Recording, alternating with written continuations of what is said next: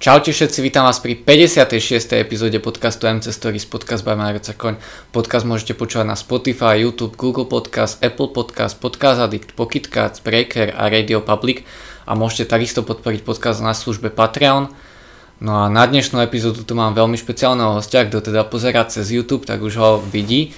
A je to čerstvá informácia, pozor, je to nový doktor, do, do, doktor Jakub Kopček. Kupko, čau. Ahoj, ďakujem za pozvanie. Uh, ty si mal teda teraz nedávno uh, skúšky, alebo jak to skúšky uh, a obhajoby a čo, či aký je celý ten proces, ja sa v tomto už úplne tak nevyznám. Uh, v poslednom ročníku máme len 4 štátnice a mhm. obhajoby diplomovej práce a poslednú štátnicu som teda ukončil 31. maja, čiže necelý mesiac som už doktorom. Môže byť. A vy máte aj nejaké to sprísahanie, tuším, že? Áno, 21. júla ma čaká hm, promocia a tam vlastne prisaháme Hipokratovú prísahu. Hipokratová prísaha, presne tak, hej. To je vlastne, o, tá prísaha zahrňa, tam je to lekárske tajomstvo, nie? Áno. A my ako jeden z, naš, z, jeden z nás predstaví, ako prečítajú celú a my všetci postupne prídeme a iba povieme, že prisaháme a ideme ďalej. Dostaneme diplomy a potom do práce všetci. Môžeme samozrejme začať pracovať hneď po ukončení štúdia, ale ja som sa radšej rozhodol, že si dám chvíľku pauzu, keďže ten rok bol dosť náročný. Ten posledný ročník my sme zo aj so spolubijovcami zakáľali, popri štúdiu sme aj pracovali či už na odberných miestach, alebo na NCZD, alebo u nás na internáte.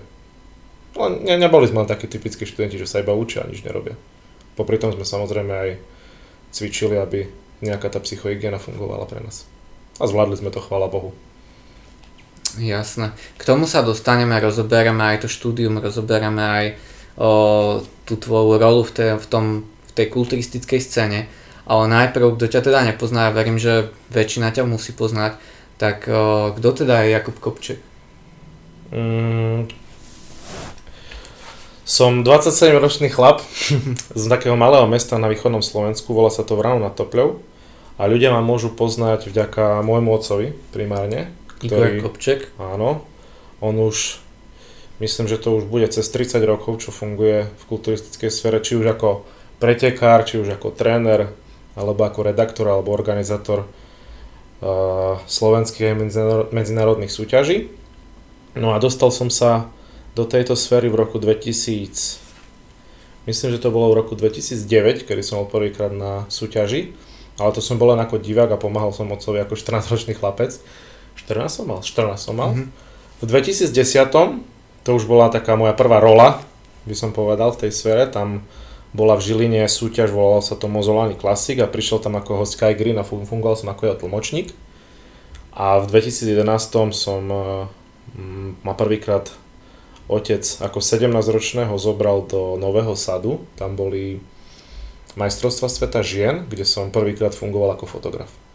A vyzeralo to tak, že som prešiel takou jeho skúškou, ktorou mi povedal, že tu máš fotoaparát, tu sú základné nastavenia, neurezuj fotky, nepriežím hlavy, nepriežím nohy a fotím. No a ja som sa snažil, nemal som samozrejme žiadne návyky, tí fotografi, ktorí s ním spolupracovali predtým, buď nemali čas, alebo nefotili tak, ako si to otec predstavoval, no a ja samozrejme nemal som žiaden návyk, tak som fotil podľa toho, ako mi povedalo a ako sa mi povedalo.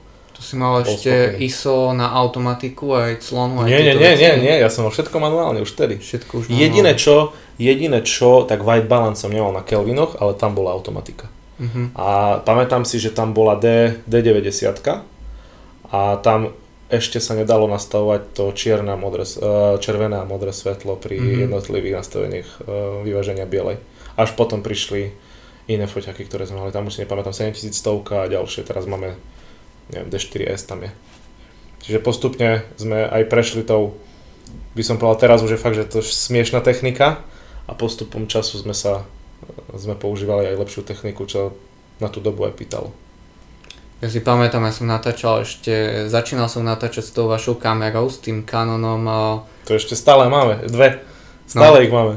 To je, ale akože zober si, že, že aká je tá kamera stará a stále akože na dnešnú dobu je celkom ako ako slušné. Uh, vieš čo, tam musíš brať do úvahy, že my tie videá používame hlavne na uh, internetové, na internetové videá, podka- uh, nie podcasty, ale internetové videá.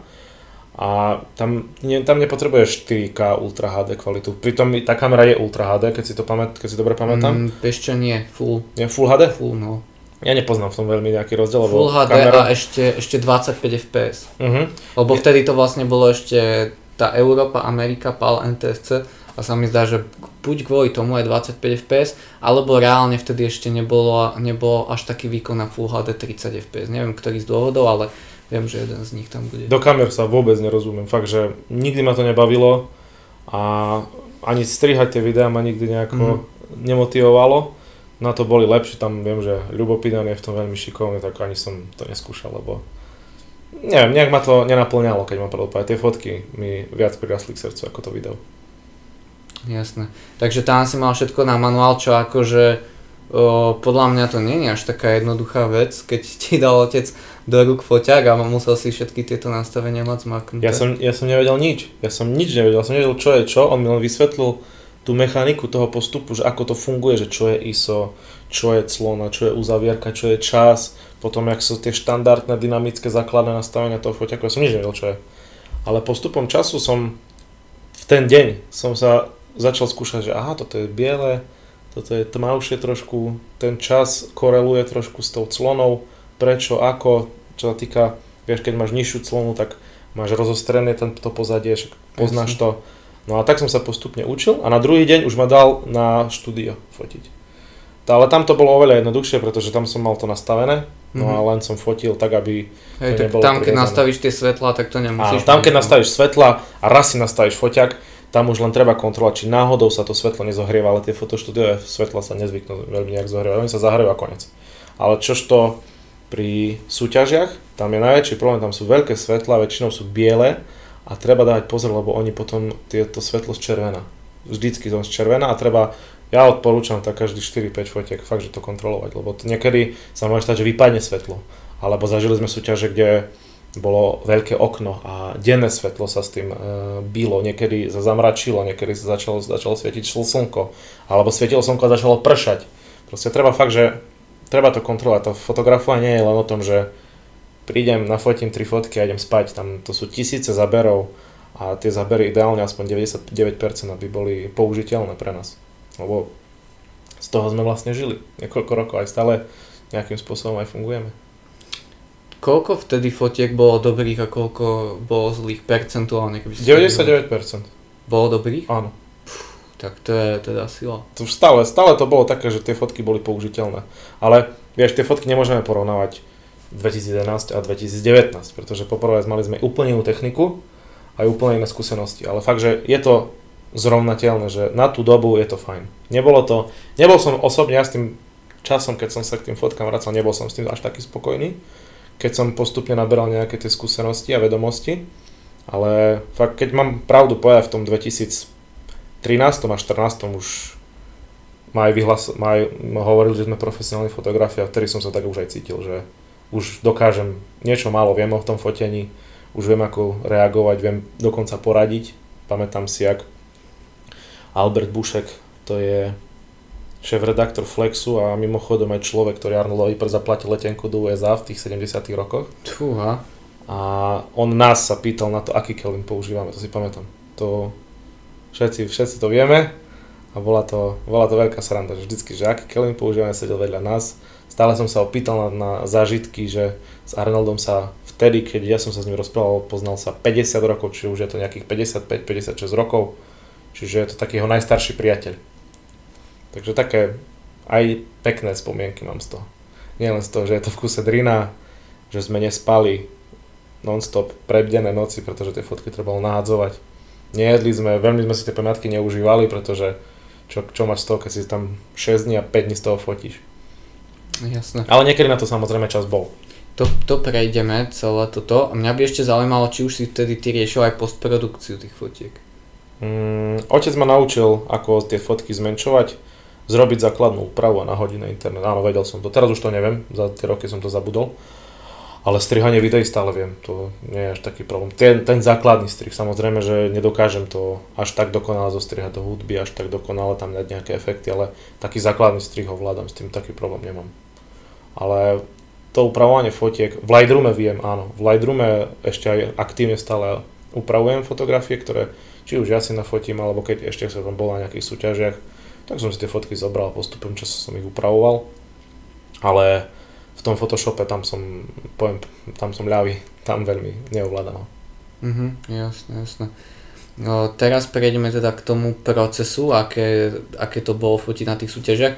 Potom rozoberieme aj tie súťaže, kde si všade fotil. No nie samozrejme všetky, to by sme to asi boli do rána, ale tie také najvýznamnejšie. Ale ako teda vyzerá ten proces, lebo taký bežný človek si myslí, že položí si tam statív, položí si foťák, nastavíš si, ja neviem, spúšť každých 5 sekúnd a len pri tom stojíš a dívaš sa a užívaš si súťaž. Takže ako to vyzeralo aj s tým cestovaním, môžeš povedať úplne ísť do hĺbky a úplne tú realitu predstaviť toho. Mm, dobre, zoberme si napríklad Arnold Classic Europe. Bývalo to v Madride, teraz to je v Barcelone, ale vtedy ešte, ak sme chodili do Madridu, tam mám najkrajšie spomienky. No fungovalo to tak, že o jednej ráno sme vstali, obliekli sme sa, išli sme do Budapešti na letisko. Po ceste sme zobrali ostatných členov, väčšinou sme išli, záviselo to od roku, väčšinou sme išli tak 4 a 5. Išli sme do Eh, do Budapešti na letisko, onechali sme auto na takom parkovisku, kde sme stále nechávali auto, podľa mňa už nás poznali po mene, nás hm. pamäť vedeli, kto sme. Uh, prileteli sme do Madridu, mohol byť čo 10 hodín ráno.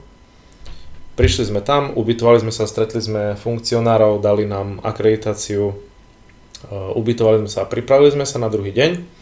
Na druhý deň, keď súčasť začínala, poviem príklad o 8, tak o 6 už sme tam boli, alebo najneskôr o 7 Niekedy sme robili aj, že v ten deň, keď sme tam prišli a nepoznali sme tú halu a nevedeli sme, kde to je, tak sme tam metrom alebo taxíkom, autobusom alebo peši sme tam prišli, pozreli sme si, kde je vchod, kde je východ, kde sú nejaké bočné vchody, kde bude stage a také. Sme už dopredu vedeli. Nech to potom je také úplne stres. Áno, áno, aby, sme, aby sme vedeli, kde ísť, ale vždycky sme, deň predtým sme tam prišli. Súťaž začala o 8 ráno, to znamená, že 7 tam sedeli, pretože väčšina súťaží Samozrejme nám slúbili najlepšie miesta, nebolo to tak, museli sme si ho vydobiť, museli sme sa tam prísť ako prvý.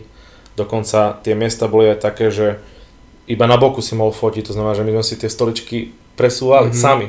Sme vypájali tie stoličky, dávali sme si tam bundy, e, dávali sme si tam časopisy, aby vedeli, že tam my sedíme. Keď samozrejme sme tam nemali už nejaké že rezervované pre Islabs. Začali sme fotiť, Nastavili sme si samozrejme všetko, vždycky tak asi 10 minút predtým už zapnú tie svetla a nejaký funkcionár tam príde. Tak si to len tak pre seba rýchlo nastavíš. No a potom, keď začne súťaž, vždycky tá prvá kategória je najťažšia, pretože tam skoro vždy to máš trošku tmavé alebo trošku červené, ale po takých 10 fotkách už sa dostaneš na tú vlnu, ktorá má byť a fotíš od, no ja som fotil takedy od 8 rána aj do 1 rána. Čiže koľko to je? 24 minút 7, 17 hodín. S prestávkou možno reálne z tých 17 hodín som 16 hodín fotil. Reálne som fotil. Čiže nie je to len také, že sadí, sedíš si, koketuješ, rozprávaš s kamarátmi. Ješ si. Ješ si vôbec. My sme, to presne to je, keď niekto môjho otca pozná, alebo s ním cestoval, tak vie, že on nepije, nie je, aby nemusel chodiť na vecko. To je jeho zlatý štandard. On radšej odpadne, ako by mali ísť na záchod.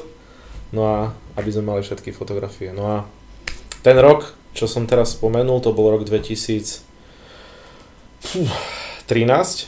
To bol taký dosť hektický rok, tam bolo strašne horúco. No a ne, ja som zrobil nejakých 7,5 tisíc záberov. To isté otec. A väčšinou to, ten Arnold Classic bol taký hektický, že ja som len dofotil, poviem príklad o 6. amatérov a o 7. začínali profíci. A to bolo v inej hale, asi 1,5 km. To znamená, ja som, keď som pobalil veci, to bolo nejakých 10 minút potom pomedzi to už som odpadal, som sa musel napiť vody alebo nájsť nejakú proteínovú tyčinku, čo bolo na tých expach a utekať na profíkov. Lebo boli sme fotografii iba dvaja a otec fotil ešte druhý stage, pretože boli dva, ktoré, dva spolu idúce stage. Jeden rok dokonca boli tri, ale vždycky to bolo tak, že fungovali dva a potom medzi tým sa za, skončil jeden a začal ten tretí stage. Mm-hmm. Čiže jeden z nás vždy musel prebehnúť a my deň predtým sme mali harmonogram pripravený. Čiže jeden deň poviem príklad, ja som fotil jeden stage amatérsky, presunul som sa na druhý a otec fotil jeden stage amatérsky a presunul sa k profíkom. Čiže to bolo také na nervy niekedy. To hej. Najkrajšie to bolo, keď sme boli, že traja fotografii. To sa stalo možno iba raz alebo dvakrát na tých Arno Classic. No a tam to bolo veľa jednoduchšie na organizáciu. A potom vždycky večer všetci spolu celý Islab s tým jeden rok sme boli, bol som ja, bol tam otec, bol tam uh, Janoš Moravčík, uh, Gaba Juraševská, tam bola Miša Kovačová a Gabo Harčárik, tam sme boli šiesti. To bol asi najkrajší rok pre mňa, to my všetci na to spomíname, myslím, že to bol rok 2012. A tam sme všetci sa spolu stretli na stage pri profíkoch a sme si to užívali. Vtedy vyhral Roden, tam dokonca Sean Ray s Rodenom po súťaži, lebo to nebolo také, jak teraz. Teraz, keď vyhrá nejaký profík, tak všetci vybehnú na stage, jak nejaký blázni. Ale vtedy to bolo také fakt, že komorné, že všetci išli preč a on tam sedel iba tak na prvom rade a tak pozeral sa na ten stage a my sme tam prišli k nemu, fotili sme sa s ním, máme tie fotky, také, také to bolo milé. Mm-hmm. Vieš, to bolo také, jak niekedy v minulosti, čo ja viem, veľká cena starej ľubovne, všetci kulturisti sa potom stretli na takom bankete, alebo po súťaži len tak málo ľudí sa stretávalo, ale teraz je to humbug, strašne veľa ľudí je okolo tých kulturistov, už sa s nimi nedá komunikovať tak jednoducho ako takedy. Je to proste iné. Mm-hmm. No a tak prebieha tá ten harmonogram súťaže. Skončí súťaž, ešte som zabudol povedať, o jednej skončí súťaž, ideme na hotel, prídeme tam o pol druhej, samozrejme jedne, jeden sa vyšle, aby nakúpil nejaké jedlo z nejakého fast food alebo hocičo, čo je otvorené, alebo keď máme nakúpené deň predtým. No a nahadzujeme fotky. A niekedy nahadzujeme fotky až do 6 rána a o 6 rána ideme na druhý deň. To je presne ten moment, ja nezabudnem, keď som tak viac poznal tvojho otca, a boli tu majstrovstvá Slovenska, teda sveta, tu v Bratislave a on fotil fakt na tých 15 hodín v kuse a potom hneď, jak prišiel na hotel, ako už pomaly začínal banket a on ešte rýchlo prišiel na hotel, hneď prvé zapol notebook a hneď nahadzoval fotky, Zmenčiť nejaké fotky. momenty, čo malo výťazov, tak to rýchlo zostrihal a už išiel, proste bomba. Vieš, v 2019 myslíš, ne? Hej, hej, hej. No to, ale teraz ten 2019 rok, to už bolo od 2000, od 2018 roku, je to super. Pretože máme jedného člena, sa volá Kubo Čontoš a on je veľmi, veľmi šikovný, čo sa týka tej zjednodušenia a rýchlosti práce. Čiže on len tie fotky nahodil Čontimu a Čonty ich nahodil. Lebo on už bol pripravený doma. Doma bol pripravený so svojím rýchlým pripojením na internet. Otec sme tie fotky poslal Čonty ich zaslal na internet. Čiže on, s ním to funguje perfektne posledné 3 roky. Tak ja, ja verím, že jedne, nebude to môcť zrobiť na veky, no a Čonty s Kolcunovou budú šéf-redaktori z Lapsu. Verím to. Aspoň dúfam, že vydržia. Lebo bolo by to pekná predstava. Môže byť. Ešte, aby mali posluchači takú predstavu, koľko vy nafotíte tých fotiek tak za, dajme tomu ten Arnold Classic? No, 15 tisíc ale 15 tisíc, keď sme nefotili duplicitne.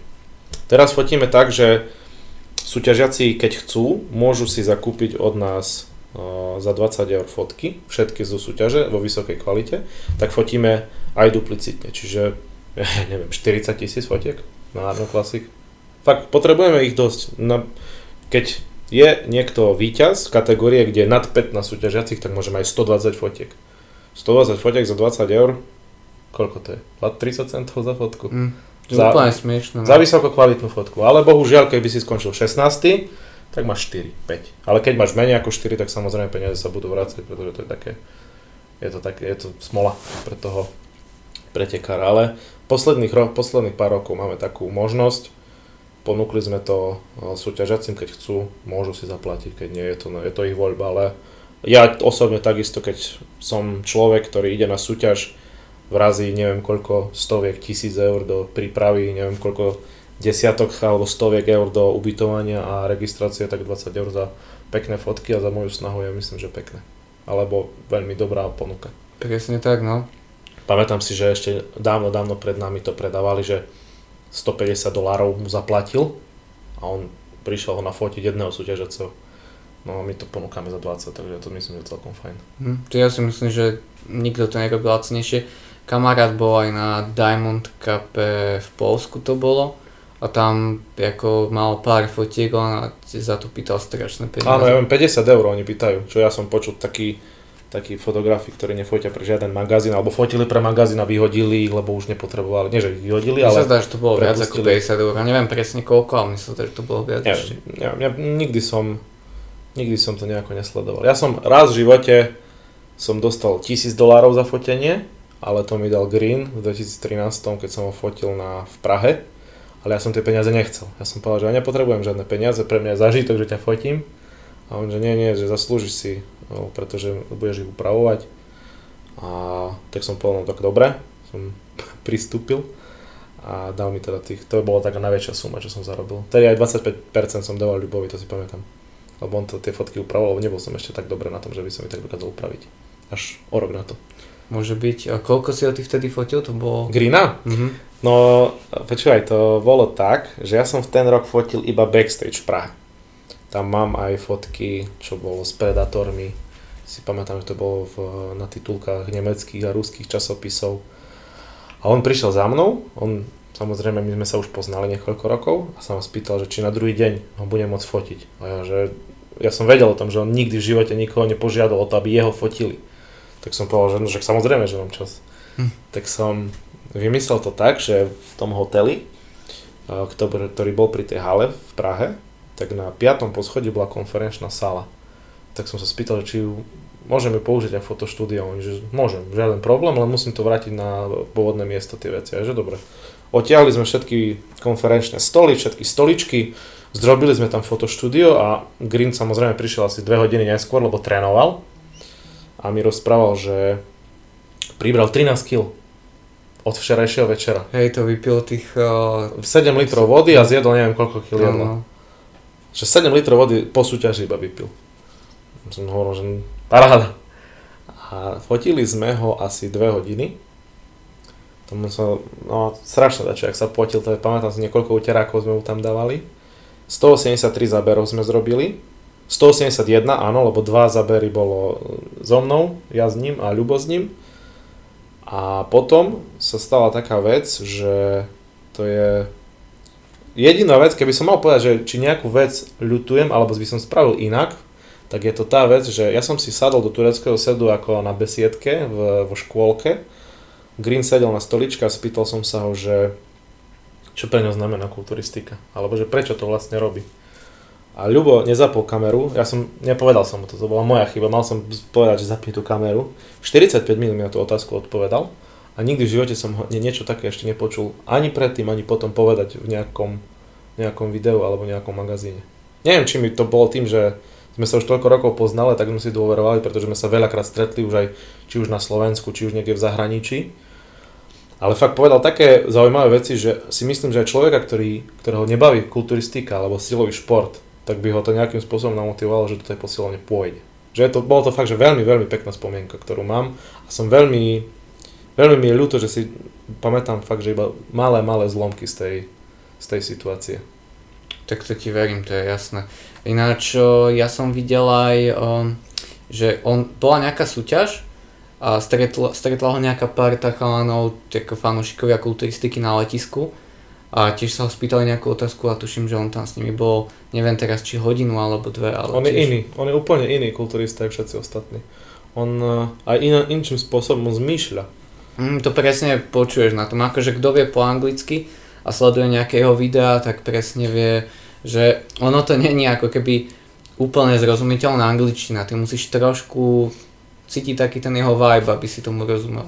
On má aj v dosť metaforách rozpráva, ale Teraz nehovorím o tom verbálnom, ale o tom stačí si pozrieť jeho voľnú zostavu. Akým spôsobom pozuje, ako cvičí, čo cvičí. To je... Preto je to podľa mňa najväčší úkaz v kulturistike, pretože ho nemôže k nikomu prirovnať. Nikomu, kto ešte tu predtým bol. Je jedinečný. To je na tom to je na tom najzaujímavejšie pre mňa. Škoda, že ešte nezískal titul, dúfam, že sa mu to, keď ešte niekedy na Olympiu pôjde, čo neviem, že by získal jeden titul, to by bolo pekné. To by bolo veľmi pekné. To by, ja si myslím, že veľa, veľa Podľa mňa, keby tam teraz ide, tak to má podľa mňa vyhraté. No už má skoro 50, alebo už 50 má, ale stále vyzerá fajn. Stále má cez tých 130 kg, uvidíme. Keď, keby išiel na tú Olympiu, bolo by to veľmi pekné. Mm. Ja, by som, ja osobne by som mal z toho obrovskú radosť. Ináč to sa mi páči, že si to spomenul s tým jeho vekom. Ja som prvý raz sa tak zamyslel, koľko on má rokov. Uh, Louis Marko, keď ešte akože komentoval tú kulturistiku, tak on povedal, že Kai Green schováva svoj vek a že nikde neuvádza svoj vek. A ja som fakt tú informáciu hľadal, ja som nikde nenašiel, koľko má rokov. Som to vedel. Ja som to vedel. On mi to povedal. Že vtedy, keď som ho stretol ja, v 2013, 2013 to mal 41 alebo 42, už to nepamätám. Ale to všetci si mysleli, že mal 35. Mhm. A on, lebo vieme, že on nikdy o tom svojom skutočnom veku nerozprával, neviem prečo, možno to bolo nejaká jeho... Aj to bola tá rúška záha- rúško záhady z tej jeho strany, ale neviem prečo to tajil. Ale tak každý má svoje tajomstvo a keď on chcel mať vek, tak je to iba jeho vec, nie? Podľa mňa by, keby ten vek vedia ľudia, tak mal to viac rešpektu. Lebo Mm. zober si, aký dostáva rešpekt Dexter Jackson za svoj Mhm. vek, ktorý ako tiež úžasný súťažil, fú, to je, No, on má najviac víťazstiev v pro súťažiach vôbec. on má 29, to Áno, ce- som, že ku 30 sa to blížilo. Hej, 29 tuším, no. Tak vieš, podľa mňa by mal ono to väčší rešpekt. Ináč len spomeniem posluchačom, že my to fotenie s tým Kajom Greenom ne, sme nerozoberali tak do hĺbky preto, lebo ty u Honza Kavalíra máš v podcaste rozoberáte ohľadom toho fotenia každý detail. Takže ak niekoho zaujíma o tom fotení s Kajom Greenom, tak určite si vypočujte podcast eh, Kuba, čo má u Honzu. Tam, tam sa dozviete tiež veľmi zaujímavé veci. A teraz, aby sme tak uh, prešli späť k tomu foteniu, ktorého takého kulturistu ty si ešte takto fotil osobne? Mal si s niekým ešte taký vzťah ako s tým napríklad Kajom Greenom? Mm, až taký nie, s nikým. S, jak s Greenom nie, ale s Hitom som mal celkom dobrý vzťah. Tam sme pred chvíľkou spomínali, že ja som sa učil na skúšku z biochemie, bol som druhák a on mi zavolal, keď bol v Žiline. Čiže Hej, 2016 rok. môže byť aj 2016. Potom, Ja, ja Tak to bolo v prvom. Tak potom na to ten moment, jak, jak len uh, Hi Jacob, how are you? A ty len taký úplne chvíľu, vieš, ja také... som, ne, nerozumel som tomu, že, že, lebo videl som, že otec mi volá, Hej, a hej. že, že čo skúša na mňa, však po anglicky nevie. A potom som sa už uvedomil, že kde je a že kto s ním je. Tak som mu povedal, že no, také to bolo milé. Neviem, čo som už povedal, nepamätám si to. Asi, že hej, že študujem alebo niečo také, Hej, že som hej. chcel prísť. Hej, on ti potom aj hovoril, že, že ako nech ti to ide dobre a veľa šťastia a tak. Hej. Tak to, čo sa týka toho štúdia, tak ja som mal veľmi veľa e, podpory aj z tej Svetovej federácie, tam Santocha, čo je prezident Svetovej federácie IFBB, tak každý, pol, každý semester mi volal, že ako mi ide skúškové. Osobne mi telefonicky On je pogratuloval. ináč tiež doktor, tuším, že? Uh, áno, myslím, že on je aj farmaceut bol, alebo mm-hmm. farmaceut alebo doktor, nie som si istý. No a majú taký záujem, že v tej medical committee, tak uvidíme, že ako sa to celé vyvinie. No a čo sa týka tej tvojej otázky, ešte s Wolfom som mal celkom dobrý vzťah, on dokonca bol u nás vo Vranove. Hej, Amix Patriot Áno, na 3 dní som s ním bol celý čas. To bolo, nebolo to tiež 16 rok? Uh, 7, 17? 16? 16, áno. 16, že? Bolo to 16. No a to bolo apríl, apríl. Hej, hej, to bolo 16 Mhm, apríl. mhm. A v ten rok, no vieš, to bolo taký vzťah, že keď si iba s ním, tak ty môžeš rozprávať o čomkoľvek. Tak on mi začal rozprávať o svojej cére, o svojej manželke, jak ju spoznal, že kde žili predtým, akým spôsobom žili. Čiže to už také súkromné veci boli. A bolo to, bolo to veľmi milé, pretože mm, nemôžeš to každý deň počuť takého človeka, ale išlo o to, že ja som vždycky tých ľudí nikdy nevnímal tak ako hviezdy, ako celebrity. Ja som ich vnímal ako normálnych ľudí. Takže nikdy som sa ich nepýtal také kokotiny, čo sa, oh, pardon, také somariny, Nie, počúvaj, nemusíš, ono, Ne? toto je necenzurované, takže... také hlúposti typu, že čo pre neho znamenala Olympia. Ja som sa ich pýtal také somariny, alebo také, čo sa aj zasmiali, vieš, alebo dal mi Wolf postražiť hodinky a ja som povedal, že som ich predal. Také som mu začal rozprávať a on, že hej, si ich predal a ja, že hej. A po vrecku som ich mal schované, vieš, také, vieš, som pre 5 rokov zadu som bol 21 ročný chlapec, ja som bol Truntulus. Možno taká spoločná vlastnosť s Gabom. Mhm. Hej, my máme podobný humor s mojim bratom. Ináč to možno málo kto vie, tak uh, Kubov brat je vlastne Vugabo na Instagrame, takže toho podľa mňa pozná celé Slovensko, lebo tie memečka, čo on dáva, to sú, Nie, také, nie. to sú také originál, vieš? On je exo. Že niektorí sa opičia a snažia sa e, prebrať z tých amerických memečiek, Pravda. vieš, len to preložiť a trošku inak zmeniť ten štýl, ale Gabo si ide takú svoju vlastnú vec, že to je to vidí, že to je čisto z jeho hlavy, že to nikto iný nemohol. Ale vieš prečo? Je to vtipné. Aj pre mňa akože o to viac, pretože tie situácie, poviem príklad, že 6 z 10 situácií, ktoré tam má, tak reálne sme zažili spolu. Že sa to stalo. Že, neviem teraz, ktoré teraz nepoviem, samozrejme, ale také... Radšej hlavne o cvič, také o cvičení, že koľko máš sérií s tými osmičkami a také tie meme uh, prí, príspevky, ktoré má, tak my sme to reálne spolu zažili, keď sme niekedy chodili spolu cvičiť, pretože on on nemá k tomu až taký vzťah k tomu cvičeniu, ale ja dlhodobo aj som mu to rozprával, alebo s mamou, keď sme zažili nejaké také srandy, tak je to tam. Čiže niektoré príbehy sú reálne zo života, no a preto sa na tom viac zabávam. Ako reagovali tí kulturisti na ten tvoj humor? Napríklad, či ti povedal ten Denis Bolvaký? On sa, on sa smial. To nebolo také, že urazil som ho, lebo, lebo on, on ja som cítil, že vážny, vieš? Ja som to cítil, že to môžem dovoliť, vieš? Hej. Ja som nebol taký, že nestalo sa mi, dokonca, a nestalo sa mi ešte v, tej, v tom svete, že by som niekoho naozaj že urazil. Ani dokonca robil som si srandu z Flex Luisa, že v príprave šušle. Ani, z toho, ani neurazil sa, len povedal, že ja nešušlem. V 2013 si pamätám. On tam bol Flex, aj hit, v 2013 Ej, na Mozolany. 14, nie? 13. 13. 13. A vieš, vieš prečo? Počkaj, 13? 14. 14? Mm-hmm.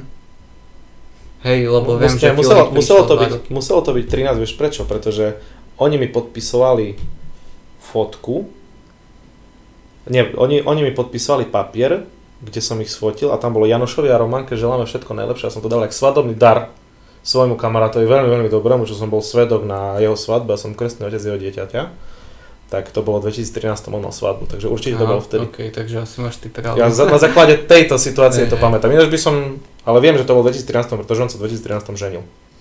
Pretože to bolo, ja som zmaturoval ten rok a to bolo asi mesiac pred maturitou na tej súťaži som bol. Čiže preto si to aj pamätám.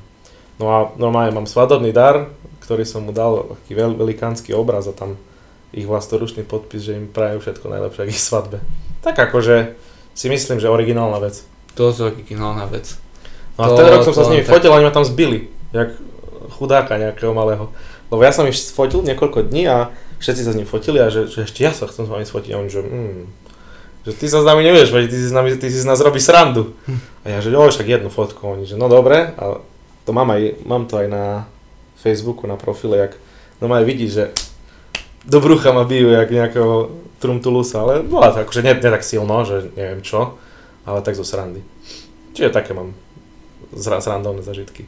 Môže byť, ale tak to sú také zážitky presne, že koľko ľudí zažije takú srandu, mm-hmm. vieš, zo sveta, to je, hey, akože to je Z tohto, z tohto hľadiska je to pekné. Mám, mám krásne spomienky, ale veľmi veľa mám takých spomienok, veľ, veľmi veľa takých spomienok je, že sme museli strašne veľa pracovať, niekedy sme nezažili nič ale naozaj na to si nespomeniem. Spomeniem si na tie, na tie, na tie pekné zažitky. O tom, o tom to vlastne je, ne? Jasné, jasné. Tak ono, to proste ide, ide s tou drinou, no. Kebyže si to neodrieš, vieš, tak nepovažujú ťa za takého dobrého fotografa a nemáš s nimi také vzťahy. Mhm. Takže... Ale musím uznať, že to nie, nie je taká, že moja zasluha, ja som to dokázal. Tam veľmi veľa dlžím aj vďačím, som vďaka svojmu otcovi som to tam samozrejme aj dostal. Preukázal som nejakú tú vedomosť alebo skúsenosť a potom aj možno, neviem, že by som to nazval talentom, ale pre mňa to fotenie nie je nejaká extra náročná vec, keď sa dokážeš prispôsobiť tej danej situácii. Ale ja som, vieš, ja som sa chcel nejakým spôsobom otcovi zbližiť, lebo my sme neboli nejak perfektne otec a syn, že sme si úplne vo všetkom, rozumeli sme sa, lebo mňa to cvičenie bavilo, ale nikdy som necítil tak, že mal som k nemu blízko a takýmto spôsobom som k nemu naozaj priblížil.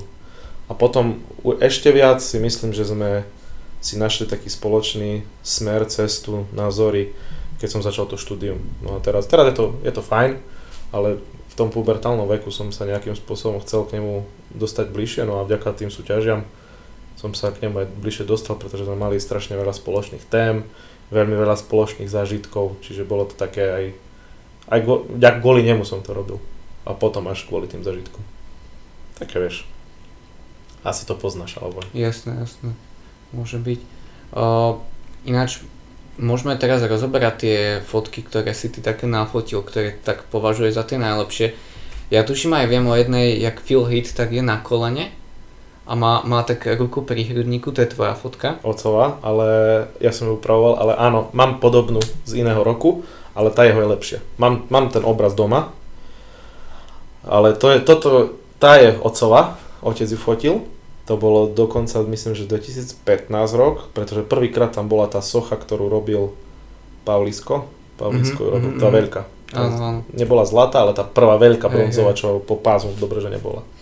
Ale čo by som povedal, moje také, moje srdcovky, mám Greena, z, v 2014 sme boli už aj v backstage na Olympii a jak máš pódium a z boku som ho sfotil, jak dvíha pesť na pódium, to je asi taká pre mňa naj, najbližšia. Druhá, jak takisto v tom 2013 som Greena fotil, jak tak na boku leží a tak ukazuje, e, dáva, uh, neviem, jak Michelangelová socha tam leží a ukazuje biceps. Potom mám Wolfa, to je, Wolf má tú svoju typickú pózu, čo sa dá na jednu stranu a mm. so šikmi sa tiež ukáže uh, biceps a do, na druhej ruke zatne triceps tak na poli. A potom mám z 2012 roku Brenča Vorena, jak boskáva sochu, ktorú vyhral pri titule Arnold Classic. To dokonca v 2014 roku som mu ukázal Poslal som mu ju a majú v pracovni za svojím stolom. Má, vieš, taký stôl pracovný za, za ním. Môže byť. Čiže... To musí byť skvelý pocit. Je, je to pekné. A dokonca, vieš čo bola sranda? Uh, Greena asi pred niekoľkými rokmi som videl, jak dáva storku na Instagrame a ja som mu pred niekoľkými rokmi dal tú fotku, jak som s tým spomínal, tak leží a majú doma. Normálne na stene. Tak to je super. A niekde som si to aj sfotil, ne, už neviem, kde to mám, ale pamätám si to, že som to videl a potešilo ma to, že to má doma, vieš? je to také... Je to príjemné, neviem, kto každý, koľko ľudí si to môže povedať, že to má. Per Bernal určite, pretože on je asi taký najznamejší, tým, že fotí neviem koľko desiatok rokov.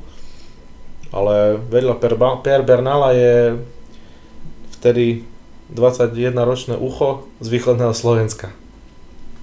Takže tak. Presne tak, to je, to je úžasný pocit. To je, to je taký už, aby som povedal, taký životný sen splnený, vieš, že môžeš ísť, uh, ideš večer spať, máš nejaké myšlenky v hlave a tak si pekne povieš, že, že Kai Green má na stene fotku, ktorú si ty fotil. Hey, môj, to je, je to, to z môjho rozprávania si cíti, že najviac apelujem k nemu, že najviac ho obdivujem ako kulturistu, takže teraz poviem môj obľúbený kulturista, môj vzor, má moju fotku na stene. Čiže tak to môžeme povedať, tak je to veľmi pekná situácia, ale veľmi pekný fakt.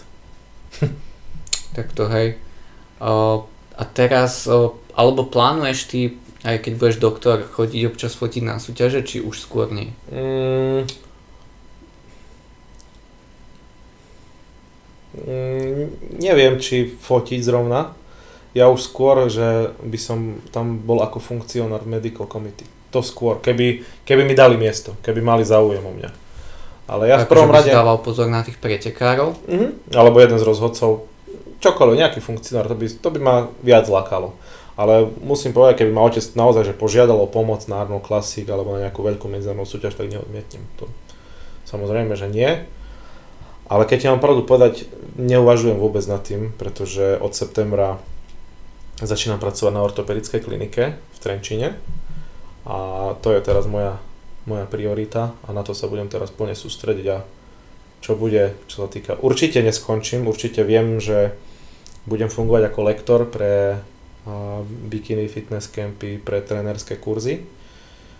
A, ale čo sa týka fotografovania alebo funkcionality, tam je, to, tam je to ešte neznáme. Tam je taký veľký otáznik a nebudem nejako, nejak, momentálnej situácii to nejako neovplyvním, tak to neriešim vôbec.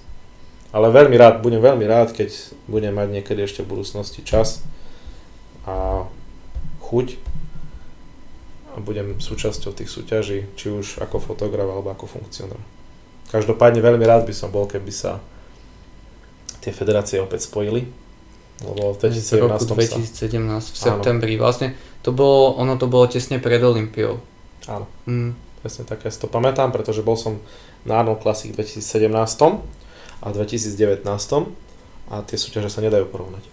pretože máme kryžánka na Slovensku, je to veľký úspech, ale naozaj kryžánek je jedna veľká ryba v rybničku, kde sú samé malinké rybky. A veľmi by sa mi páčilo, keby ho porovnávali s NPC a bola by to rovnaká, rovnaká federácia. Takže ja verím, že jedného dňa sa opäť spoja a opäť budeme mať veľmi pekné, veľmi zaujímavé súťaže, či už je to Arnold Classic, Olympia takisto upadla, alebo veľmi, veľmi sa mi páči, čo som niekoľkokrát aj označil za najkrajšiu súťaž roka, v 2014 roku určite, a to je Evils Prague. To bola, si myslím, že to je, v Európe je to najlepšia súťaž, pre mňa určite. Môže byť, ako ono tam chodia fakt veľké mená a fú, ako...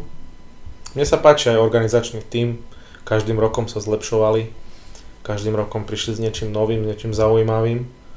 A tam len to expo bolo menšie, keď to porovnám, ale keď to porovnám s Arnoldom Classic, čo všetci považujú za najlepšiu súťaž v Európe, tak uh, tí Španieli je tam, tam trošičku chaotickejšie, čo sa týka tej organizácie, ale netreba im to brať za zle, pretože tam je neuveriteľné kvantum ľudí. Tam 10 tisíc ľudí tam príde. Vieš, to je extrémne náročné na organizáciu, takže nemám to vôbec za zle, pretože je to oveľa, oveľa väčšia súťaž ako je Evils ale mne osobne viac k srdcu prirastlo to Evels. Či už cez tie spomienky, či už to, že nemusím cestovať pol dňa. No jasné. Alebo českému jazyku proste rozumieme, čiže je to oveľa jednoduchšie na konverzáciu, tí Španieli väčšina po anglicky ani nevie. Takže je to jednoduchšie. Mm, Len je... z, to, z toho hľadiska to všetko mm-hmm. beriem. Ja to mám tiež bohaté spomienky, ja som sa tam bavil s Dorianom Jejcom aj s Kevinom Leveranom Ináč Kevina Leverona kritizujú za to, veraj sa nechce fotiť s fanúšikmi a díva sa mimo kameru. Ja neviem, ja som sa s ním bavil, bol úplne v pohode, aj sa celú dobu díval do foťaku, do objektívu, takže neviem, ale skvelо som si s ním pokecal. Ináč tiež som sa Doriana pýtal také blbosti, všelijaké, a bol s tým úplne v pohode, bol taký, taký ukludnený a... My sme ho zažili v 2012 v Košiciach, tam prišiel aj s Lionelom Bakem, aj v 2013 alebo v 2012 v Švedsku. Nie vo Švedsku, vo Fínsku. Uh-huh. Tam sme ho zažili s otcom viackrát. Takže on milý chlap. Taký starší pán už a taký typický angličan by som povedal. Ale fakt, že nemôžem na nič zle povedať. Tam ja jedinú mám takú negatívnu takú skúsenosť s Dexterom Jacksonom, čo je, o ňom je tak známe, že je taký uh, neúplne priateľský alebo otvorený k ľuďom, tak som ho stretol v 2013 vo výťahu medzi semifinále a finále. A som mu povedal, že v Prahe a som mu povedal, že fotím backstage na fotoštúdiu a keď ma zaujem ho nafotím a on takže že nemám záujem a ja, OK. Išiel som preč a po súťaži, bola, po súťaži bol banket.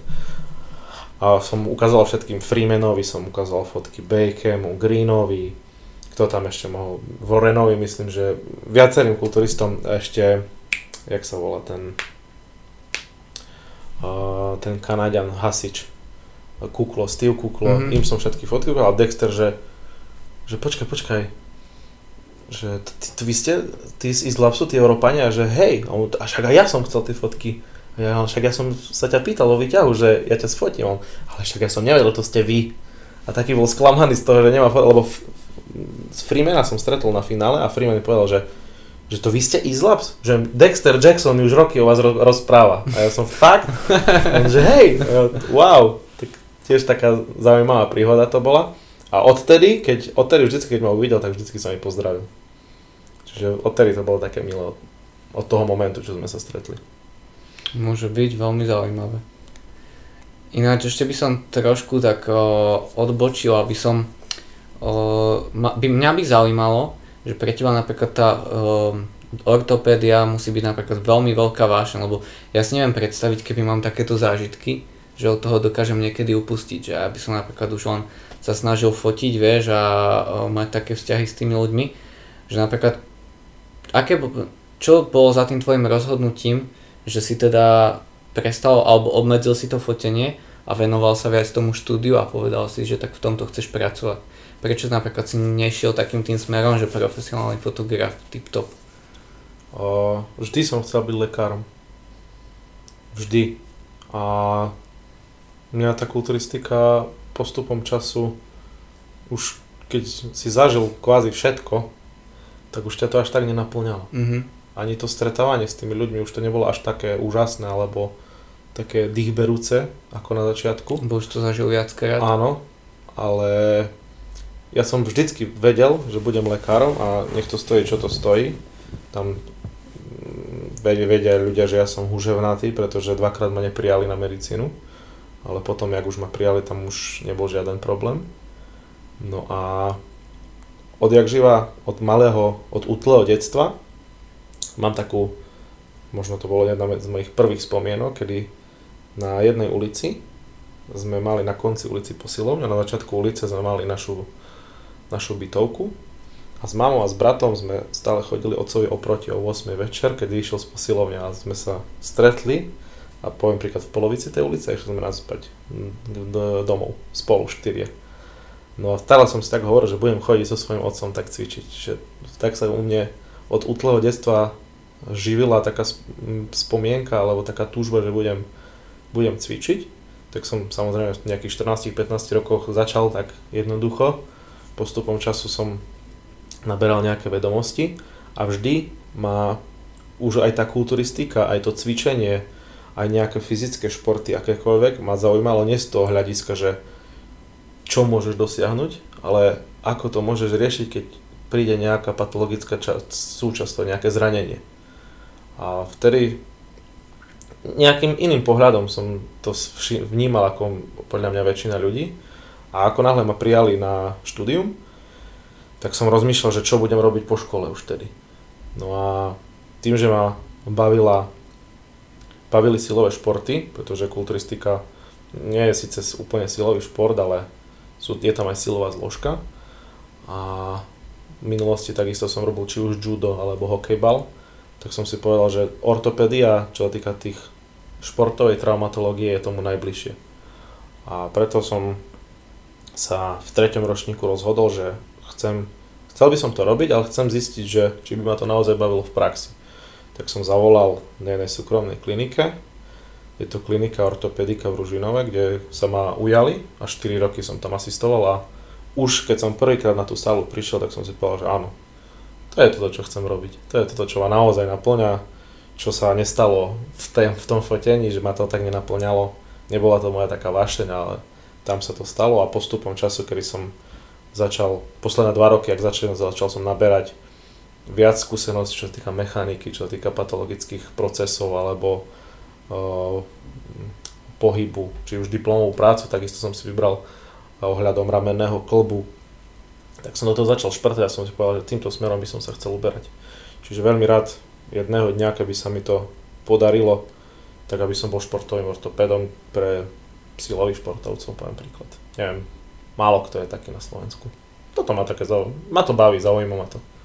Je to aj môj obor, takže verím, že jedného dňa sa mi to aj podarí.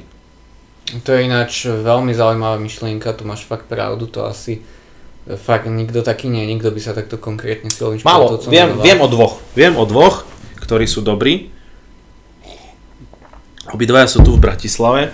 Jeden, jedna, pod jedným, pod obidvoma som asistoval a ešte viem o jednom ortopédovi, ktorý tiež je tu v Bratislave, ale ešte som pod ním nebol, ale viem, že má veľmi, veľmi dobré referencie. Takže fakt, je ich tu podľa mňa málo. A chcel by si to riešiť len z hľadiska tej ortopédy, alebo aj nejak komplexnejšie?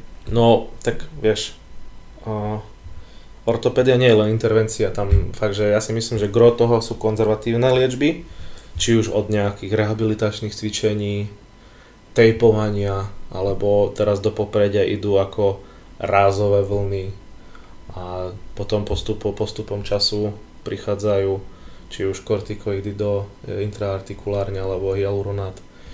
Dá sa to riešiť ináč ako operačne, nemusíš hneď operovať, ale keď ti príde pacient, ktorý nemôže ti ani dvihnúť rameno nad horizontálnu polohu a vidíš tam zhrubnutú šľachu toho svalu, tak to musíš proste nejakým spôsobom intervenčne riešiť. Nie, iný spôsob nie je. Ale áno, chcel by som sa určite venovať hlavne tým tej konzervatívnej terapii. Veľmi som postupom času začal všímať, máme na Slovensku je taký veľmi šikovný fyzioterapeut, volá sa Tomáš Kulan Mhm, a on spolupracuje či už so silovými športovcami, s tenistami, tak podľa mňa má veľmi dobré názory a má nadčasové metódy. A MMA-karom má dosť. Áno, áno, áno. áno, On je, áno. on je ako fakt, je... Už len z toho, že je srdcom východňar ako som ja, pretože prízvuk ako ja on, on nestratil. je z Humeného tuším? On je, pri Humenom je taká dedinka, je tam aj, jed, zbýva tam aj jeden môj kamarát, volajú sa,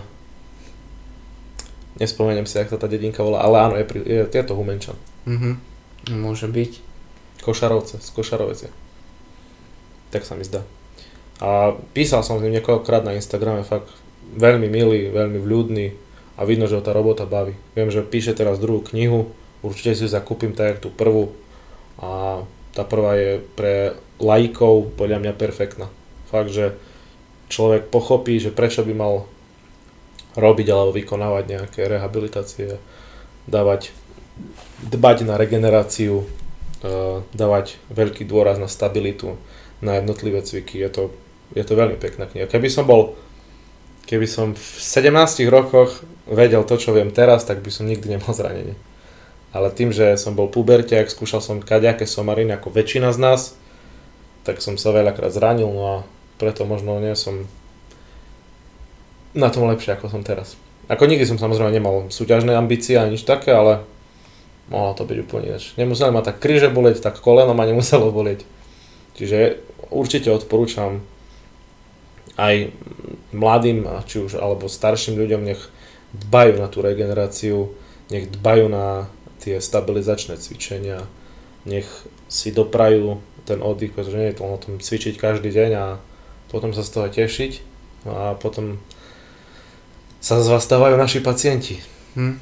Tá regenerácia je podľa mňa najpodceňovanejšia vec. A akože ja už dosť často ma to až tak ubíja, keď niekoho napríklad vidím, že sme s niekým vonku večer a je napríklad dobre 8 hodín a oni si dajú kávu. A hovorím im, prečo zdávaš tú kávu, si úplne zničíš kvalitu spánku, ale ja zaspím.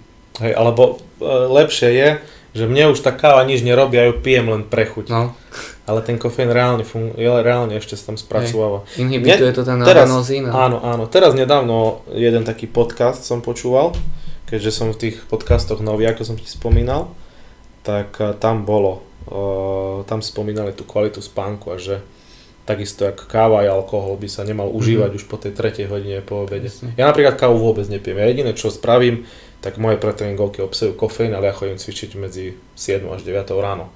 Čiže sa to spracuje. A cítim to sám na sebe, odkedy, odkedy som spravil tú poslednú štátnicu, tak dbám na to, že aby som chodil v rovnaký čas spávať a rovnaký čas stávať. A zlepšilo sa to. Normálne sa cítim lepšie, som oddychnutejší. Jediné, čo mi prekáže, že je strašne teplo. Ja nemám rád veľmi leto. To hej, no. Takže toto veľmi nemám rád, musím mať non-stop zapnutú klímu, ale cítim sa oveľa lepšie. Aj z toho hľadiska, že už nemám nejaký kameň na srdci, že musím študovať 12 hodín denne a venovať tomu všetok svoj voľný čas, ale z druhého hľadiska, že naozaj dbám na tie jednotlivé procesy, ktoré sa zatiaľ vyplácajú. Dobre, ináč, že spomenul ten alkohol, to je taká ďalšia vec, čo ma vždy ubia. Ono, ja mám veľa kamar, e, ja som pôvodne z Puchova a tam je obrovská firma Continental s gumami, určite každý pozná. A tam sa robí na smeny samozrejme. A strašne veľa kamarátov mám, čo tam pracujú. A oni hovoria, že si po nočnej musia dať pivo alebo dve, aby akože zaspali.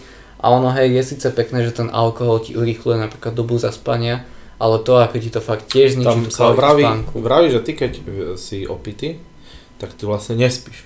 Ty iba bdieš, pretože spánok má REM non-REM fázu. Rapid fáza- eye movement. Áno, jedna trvá 90 minút, mal by si spať aspoň 6, 7,5 a 9 hodín, aby sa vždy ukončila tá jedna fáza a tam nedokončí sa nikdy tá fáza. Čiže ty vlastne nespíš, ty iba bdieš. Preto, ten, preto napríklad, keď určite to poznáš, keď si vypiješ, ideš spať o druhej, tak o 5 si hore. Pretože nemôžeš spať. Ale nie si taký, ale nemôžeš potom zase zaspať. Čiže tam nejaký problém tam síce je. Neštudoval som to nejako do hĺbky, čiže veľa ti o, to, o tom samozrejme nepoviem. Aj tým, že som Niekoľko rokov už som abstinent, takže Ja neviem ti o tiež. tom nič povedať. No a... No, alkohol je kotva ľudstva, tomu sa nevyhneme a hovorí sa to už veľmi dlho a je to pravda, bohužiaľ. Aj, presne. Zrovna poznám jedného typka z detiny, ten vždy hovorí, že alkohol je metla ľudstva, ale zametať treba. Mhm. A ten si ide ten lifestyle dlhodobo, ale Ja to veľa ľudí, však to, ako ja to neodsudzujem vôbec, ale z vlastného presvedčenia nepijem vôbec. Už niekoľko rokov. A fakt, nedávno, pred pár dňami sa ma pýtal, že čo by muselo prísť a ja no, nevedel som si predstaviť nejakú situáciu, pretože už aj nejaké svadby som prečkal bez toho, aby som vypil už aj nejaké oslavy chaty, či už sme aj medicínu, ako sme spravili, tak neprišlo to zatiaľ. Takže neviem, čo by ma nejakým spôsobom presvedčilo. Mne to aj nechutí, ani ma to nebaví. Ja sa z toho spamätávam niekoľko dní. Takže nevidím v tom žiaden dôvod momentálne. veľmi dobré pre teba. Ešte by ma zaujímalo, ty si spomínal kyselinu hyalurónovú a kortikoidy. Ja poznám strašne veľa ľudí, aj som to rozoberal s doktorom Dinom v podcaste, dve veľmi zaujímavé látky, výskumné chemikálie, teda peptidy, TB500 a BPC157. Aký ty máš názor na ne? O, TV500 som počul o tom, že je veľmi dobré na regeneráciu šliach. Ale to sú mladé látky. To sú veľmi mladé látky, nie sú na to podľa mňa dostatočné výskumy, ale čo som počul, alebo čo som sa dočítal, tak na niektorých ľuďoch fungovali. Takže ja mám taký pocit, že tie látky ešte nie sú dokončené, čo sa týka jednotlivých procesov, jednotlivých nežiaducich účinkov, ale kto chce, nech to užíva pre mňa za mňa, kľudne. Ale verím v to, že viem, že v USA sa to využíva oveľa viac to, v tej medicíne. Tu na Slovensku je to trošku pozadu, pretože tie ústavy a kontroly liekov sú veľmi prísne, oveľa, oveľa prísnejšie ako v USA, či už potravinárstvo úplne tam, zober si európske doplnky výživy a americké doplnky výživy, to je diametrálne odlišné, takže neverím, že v najbližších rokoch by sa to nejakým spôsobom schválilo tou ústrednou komorou, takže nejakým spôsobom sa tým aj nezabo- nez- nezaoberám. Takže neviem ti o tom nič bližšie povedať, bohužiaľ. Jasné, no akože ja poznám aj ľudí, ktorí mali napríklad že problémy s lakťom, ten tenisový lakeť a napríklad inzulínkou si to takto pod tú kožu priamo k lakťu pichali a Všetci hovoria, že na to miesto bolesti, ja teóriu poznám samozrejme, načítal som si to. teória je teda, že ako malo, nemalo by to byť lokálne úplne ten efekt. Áno, Že ja, ja malo byť súhlasím. jedno, kde Tam pichneš. takisto, vždycky sa to dáva uh, Do brucha väčšinou áno, pod kožu. a subkutáne vždy. A takisto má to systémový účinok, takisto nesúhlasím s tým, že nejakým spôsobom lokálne by to mohlo fungovať, ale ono si to, ten spôsob nájde, kde by to reálne malo zaúčinkovať. Aj veľmi, veľmi často sa stane, že teba síce boli, ako si spomínal tenisový lakeť, ale ty môžeš mať patológiu aj inde. Úplne. Čiže môže ťa boliť rameno, koleno a nevieš o tom.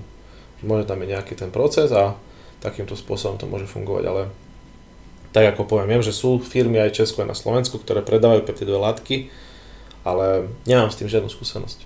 Takže neviem, iba som sa do, o tom dočítal. To je všetko. Jasné. To by si sa musel podľa mňa nejakého človeka, čo s tým pracuje, opýtať to. Na to ti, ja neviem, nič viac povedať. Ono je to presne tak, vieš, že buď máš ľudí, ktorí robia s nejakou tou peptidovou firmou, takže samozrejme je to zázrak svetový, vieš, a možno ti tam to zveličia, že ťa to pomaly zachráni zo všetkého a potom sú strašní odporcovia toho, takže Mm. je, je ťažko nájsť fakt, že, že kde je tá pravda schovaná, no. Mm. Ale každopádne, vieš, musíš si brať do úvahy, že všetko to, čo sme teraz spomenuli, sú doplnky výživy svojím spôsobom, alebo niekto to nazýva doping. Ale to nenahradí tú, tú tvoju stravu, tú fyzickú aktivitu, regeneráciu, stabilizáciu, čo je gro toho všetkého. Keby si dodržal to všetko, tak tým zraneniam sa oveľa, oveľa ľahšie dá nejakým spôsobom predísť. Čiže určite keď už príde to zranenie a človek chce čím skôr sa dostať do toho tréningového procesu späť, alebo ho to nejakým spôsobom živí kľudne. Ale vždycky, keď dôjde k nejakému zraneniu, tak väčšinou to je k tomu, že došlo k nejakej chybe v tom procese. No a treba sa na, samozrejme na tej chybe poučiť a už ju na budúce nespraviť. To je jedinú radu, čo by som mohol dať. Jasné. k tomu tréningu, ty, ja som ťa videl veľakrát cvičiť, cvičíš technicky, cvičíš dobre, cvičíš tvrdo, máš dobrý tréningový systém. Prečo ty si nikdy nemal tie súťažné ambície? Keď napríklad tvoje vedomosti z tej Mám krátke nohy, mám vysoko upnutý biceps, nemám žiadne ramena, mám smiešný hrudník a široký pas. Čiže už to takto Ja som si to hneď uvedomil. Ja som si to hneď uvedomil. Na čo? A mal som iné ambície v živote vždy. Vieš, mňa ide o to, že ja veľmi rád cvičím, ja veľmi rád sa tomu venujem, ale ja som nikdy nebol až tak extra striktný v tej strave. Ja som nikdy nebol až tak, že som nestretnem sa s nejakými kamarátmi alebo neužijem si trošku. Ja nikdy som taký nebol až tak striktný v tej strave, vieš. Stále, samozrejme nejakými mravčími krokmi sa každým rokom zlepšujem. Pretože mám aj či už nejaké vedomosti, alebo tá, to moje odhodlanie, aby som bol zdravší, alebo vitálnejší je väčšie. Ale stále to, neviem, neviem si povedať, že by som teraz 6 mesiacov chodil do posilovne do práce a všetko si krásne dávkoval. Nie je to nikdy úplne 100% z mojej strany. Čiže nemal som nikdy také odhodlanie ani ambície.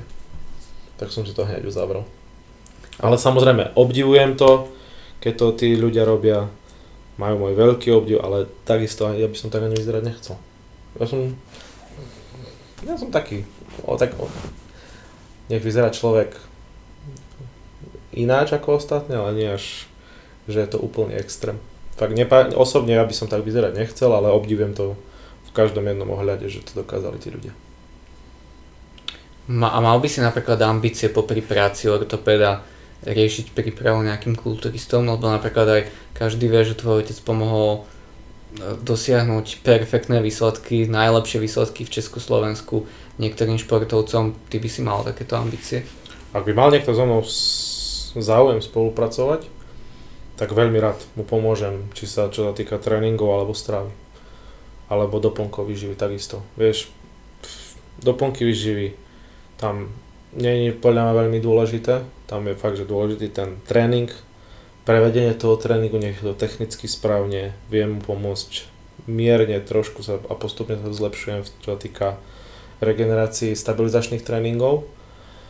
No a v strave, ale fakt naozaj ja nemám záujem pracovať s amatérmi. Amatéri znamenajú, že musím im ukazovať, ako sa cvičí, musím im vysvetľovať, ako sa robí tento cvik. Toto mňa nemotivuje absolútne mám záujem, mám záujem pracovať so s profesionálmi, ktorí majú záujem so mnou spolupracovať. Takto by som to asi uzavrel. Ale vieš, ja nebudem mať čas s tým človekom sa každý deň stretávať. Ja s ním môžem fungovať, poviem príklad raz za dva týždne sa stretnem. Takisto s jedným pretekárom tak spolupracujem už niekoľko mesiacov. Viem, a, za, ktorým myslíš? A zatiaľ to funguje. Si myslím, že urobil zatiaľ neviem, či, neviem povedať, či, či je to tréningom. Ja som sa zrovna díval na jeho ruky a mu nejak tie ruky strašne spuchli. Mm-hmm. Ale vieš, ja s ním spolupracujem niekoľko mesiacov iba, tak uh, ja som povedal už na začiatku, že mňa absolútne nezaujíma, ako vyzeráš predtým. Mňa, pre mňa jediné, čo ja poviem úspech je vtedy, keď budeš vyzerať lepšie ako minulý rok. To je môj cieľ a verím, že to vyjde. Uvidíme. Verím tomu, uvidíme. Tak ja, ja osledujem, sme dobrí kamaráti, takže, takže som veľmi zvedavý a tiež, ak som sa dozvedel tú informáciu, tak si hovorím, že to bude veľmi zaujímavé. Uvidíme. Verím, že, verím, že bude mať lepšiu formu ako minulý rok a myslím, že na jeseň, niekedy v oktobri má prvú súťaž, tak uvidíme, ako tam bude vyzerať. Ono, ty aj keď máš taký ten background uh, z tejto medicíny, tak tam je skvelá vlastnosť aj to, že, že oni vedia robiť ten šport a pritom tú kondíciu mať fakt dobrú. Že dajú si spraviť krv a tým to vieš rozanalizovať ako nikto iný. Mhm. No, neviem, či ako nikto, ako nikto iný, pretože... Alebo dobre, ale ako mám síce, štandardne, dajme tomu. Áno, mám síce lepšie skúsenosti ako obyčajný laik, ale takisto, vieš, nemôžem sa porovnať s človekom, čo to rieši 20 rokov. Vieš, to je na tej druhej stránke, ale viem, že keď je niečo zvýšené alebo znižené, tak viem, akým spôsobom tomu môžeme pomôcť. Pretože to nie je také, že luskneš prstom a sa to zmení, ale naozaj treba zistiť, že najprv prečo sa to stalo a potom ako to vyriešiť. A to už na základe stravy, na základe uh, dôvery jeden druhého, pretože keď mi človek nepovie celú pravdu, tak nemôžem si z toho vydať úplný záver a takisto, vieš, keď príde nejaké zranenie, keď sa spomenie, alebo nejako, niečo pobolieva, tak vždycky vymyslím nejaký spôsob, aby sme na základe toho tréningu alebo regenerácie, aby sme sa vedeli čím skôr dostať do toho tréningového tempa. Takže neviem, či to viem ak lepšie ako ktokoľvek, ale určite to viem povedať lepšie ako nejaký obyčajný laik alebo nejaký práve vyštudovaný osobný tréner. Môže byť. Uh, Kupko, ako ty vidíš teraz uh, svoju teda najbližšiu dobu, tak teraz asi budeš mať nejaké prázdniny, trošku si oddychneš. Hej, ja do septembra mám voľno. 9.7. idem podpísať uh, pracovnú zmluvu a od 1. septembra začínam pracovať na ortopedickej klinike Univerzitej nemocnici v Trenčine. No a tam pobudnem minimálne do konca atestácie. No a potom uvidíme. Ja hlavne chcel by som ešte čím skôr sa dostať do toho pracovného tempa, pretože viem, že to bude určite náročné prvé mesiace. No a zvyknúť si. V prvom rade by som si tam chcel zvyknúť. No a čím skôr sa dostať do takého tempa, aby ma pustili na, poviem príklad na operačnú sálu. Tam by ma to veľmi bavilo, pretože už to roky som robil na tých klinikách súkromných. Čiže nejdem úplne od nuly, že nič neviem. Niečo už ovládam, tie také základné veci. A postupom naberať tie praktické skúsenosti. No a skúšať. Skúšať, stále skúšať a zlepšovať sa. To je teraz môj cieľ. Môže byť. Ešte by som tak, aby z toho mali posluchači niečo, čo si odnesú. Aké ty vidíš najčastejšie chyby, čo robia napríklad, dajme tomu, zoberme to z hľadiska tých zranení. Čo podľa teba je najlepšia prevencia proti tým zraneniam? Mm. Tak samozrejme bude sa to týkať toho tréningu. Uh-huh. No, v prvom rade si myslím, že ľudia cvičia príliš ťažké tréningy, niekedy, väčšinou, niekedy. Väčšinou je to tak, sú veľmi náročné tréningy a nedávajú dostatočný oddych tým daným partiám. Toto si myslím, že je veľmi časté, čo ja sa stretávam eh, v posilovniach. V druhom, v druhom rade je to zl, zlá technika. To je akože možno ešte častejšie, ak tie no, ťažké to, tréningy, pretože dneska, dneska, veľa ľuďom, dneska veľa ľuďom sa ťažko cvičiť nechce, ale čo hovorím, čo ja sa stretávam s takými, čo ja viem, by som povedal, veteránmi medzi cvičením, čo aspoň 4-5 rokov cvičia, Čiže technika, zlé, zlé dbanie na regeneráciu, podľa mňa žiadna rozcvička, žiadne takisto, či už stabilizačné cvičenia na ramena, na kor, na kolena. Dneska mal, všetci odsudzujú expandery, podľa mňa expandery to je fantastická vec na zahriatie tých daných svalov. Mm-hmm. Uh, potom nepoužívajú nejaké pomôcky pomocné, či už sú to navleky na lakte, navleky na kolena. Dneska je úžasná doba, ja všetko z toho používam. Vyzerám to takedy, vyzerám, takedy, vyzerám takedy smiešne, ale mi to úplne jedno. Mám stabilné všetko, mám lakte stabilné, mám kolena stabilné, zapestia mám stabilné. Je mi to úplne jedno, keď držíš. A najviac, čo si ja všímam, čo tie, toho zlého technického prevedenia, tak vidím, že oni neve, tí ľudia často nevedia uložiť ramena do správnej pozície. Mm-hmm. A mhm. to je najčastejšie zranenie a dneska ti koľko ľudí, ja si myslím, že 4 z 10 ľudí ti povedia, boli ma, boli ma tú rameno a vždy, keď dvihnem ruku, ma to boli. To je rotátorová manžeta. Mo, rotátorová manžeta, alebo akromioklavikulárny klop, to je jednak jednej možno pravdepodobnosť a to je iba vďaka jednej jedinej veci, že je to naozaj zle technicky prevedené. Ja, ja osobne musím len tak podotknúť, že tiež ma to občas zabolí, pretože niekedy teraz cvičím trošku silovejšie, čiže tie klby mi niekedy trpia a tú tvoju CBD masy na to dávam mi to pomohlo. Hey. Hey, ja si to dám každý deň, tiež mám tú humerálnu epikondylitídu, čiže ten tenisový lakeť, mierne to, to cítim, tak tiež keď si to potriem niekoľko dní, tak potom to ustúpi, ale samozrejme preventívne to úplne dávam, pretože ja verím, že tá CBD je, čo sa týka tých analgetických a liečivých účinkov, je jednotka a musím povedať, že mne tá mas pomohla. Tak to je pekné, ty si normálne host snov, ty spravíš ešte aj reklamu Hej. v podcaste. Taký, tak ja, vieš, ja, ja, ja som taký človek a to tí ľudia, čo ma poznajú, tak by ti to potvrdili, že ja keď niečomu neverím, alebo niečo si neodskúšam, tak na to recenziu proste nedám. Alebo nepoviem na to nič. Ale toto mi naozaj pomohlo. Pamätáš, že som ti aj spomínal, že jednému docentovi, ktorému som asistoval, tak on takisto má emulgel po zaťažový gel, to bola fantastická vec, ale som povedal, že chcem vyskúšať niečo, čo je na tej CBD báze a takisto mi to veľmi, veľmi pomohlo. Čiže nemôžem na to povedať zlú recenziu, čo ti budem klamať. Poviem pravdu. Iba by sa teraz ešte na silnejšej verzii, takže, Hej? takže určite No, budeš určite prvý, vyskúšam. komu dám. No. Dobre, budem veľmi rád. No a čo sme povedali? Povedali sme regeneráciu, povedali sme zlé prevedenie a e, ťažké tréningy. Čiže určite vždycky by si mal dávať oddych od 48 do 96 hodín na partiu. Vieš, tam, tam je to úplne ideálne podľa toho, aký je typ tréningu a takisto rozloženie e, tých tréningov a netreba zbytočne veľa cvičiť. Príklad z praxe. Môj otec mal jedného zverenca pred pred vyše 20 rokmi, nedokázal pribrať. Nedokázal nabrať svalovú hmotu a otec bádal, skúšal a povedal, dobre, budeš cvičiť dvakrát do týždňa. Za mesiac pribral 5 kg. Ja ináč tiež mám najlepšie výsledky, keď cvičím tak 3, maximálne 4, ale väčšinou sa držím. Z- záleží, vieš, záleží, aký máš cieľ. Keď chceš mať lepšiu silu, tak musí byť tréning úplne iný, ako keď robíš objemový tréning. To je úplne aj takisto série, takisto opakovanie, to sú úplne iné. Vieš, také, do takých vecí je teraz zbytočne zachádzať, pretože to by som vo všeobecnosti iba vravel a nechcem nikoho navádzať, že moje názory sú úplne správne, pretože môžem sa miliť, vieš. Môže to byť úplná blbosť pre niekoho, ale niekomu to funguje. Ale z vlastnej skúsenosti viem, že tie tréningy musia byť úplne iné. Či už máš prípravu, či už máš objemovú prípravu, alebo máš nejakú silovú prípravu, keď si nejaký powerlifter alebo strongman. Takisto regenerácia, takisto kalorický príjem musí byť úplne iný. A treba hlavne dbať na to, že človek by mal príjmať kvalitnú potravu.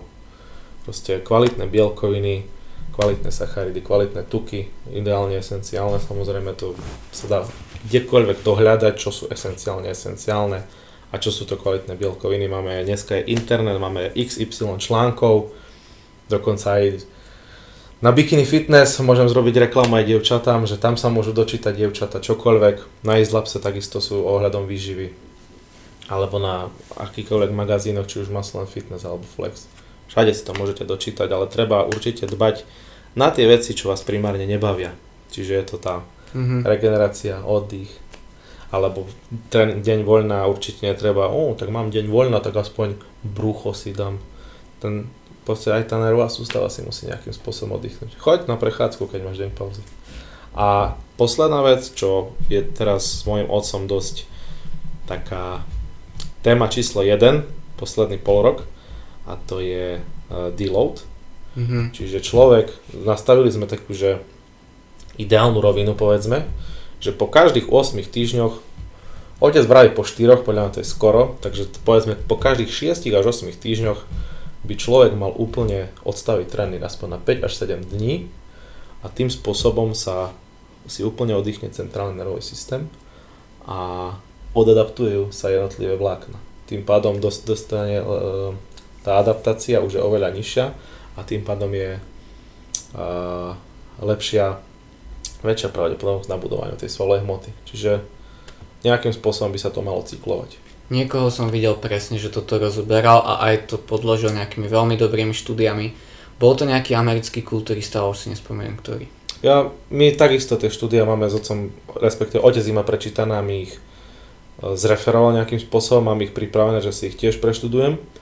Ale áno, je to tak, ako hovoríš, trebalo by určite každých, povedzme príklad 4 až 8 týždňov, aspoň na 5 až 7 dní si oddychnúť. Lebo naozaj potom to má oveľa, oveľa blahodarnejšie účinky. Utrpí možno na to psychika, že jo, strašne by som chcel cvičiť, dneska sú všetci také, ja som taký, priznám sa, ja by som cvičil aj každý deň, ale moje telo to nedokáže, to nezvláda.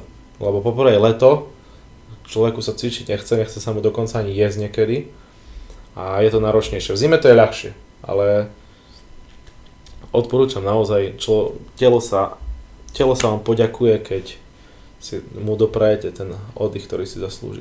A ešte jednu vec, ktorú by som chcel určite podotknúť, je roller.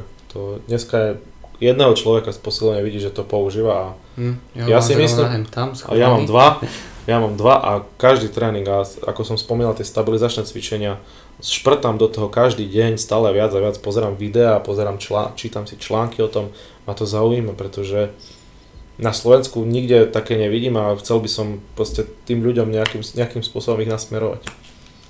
Alebo poukázať, že čo je dobré, čo možno nie je až také dobré.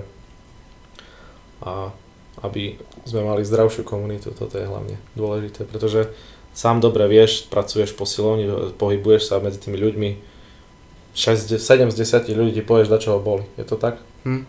No, tak, no. takže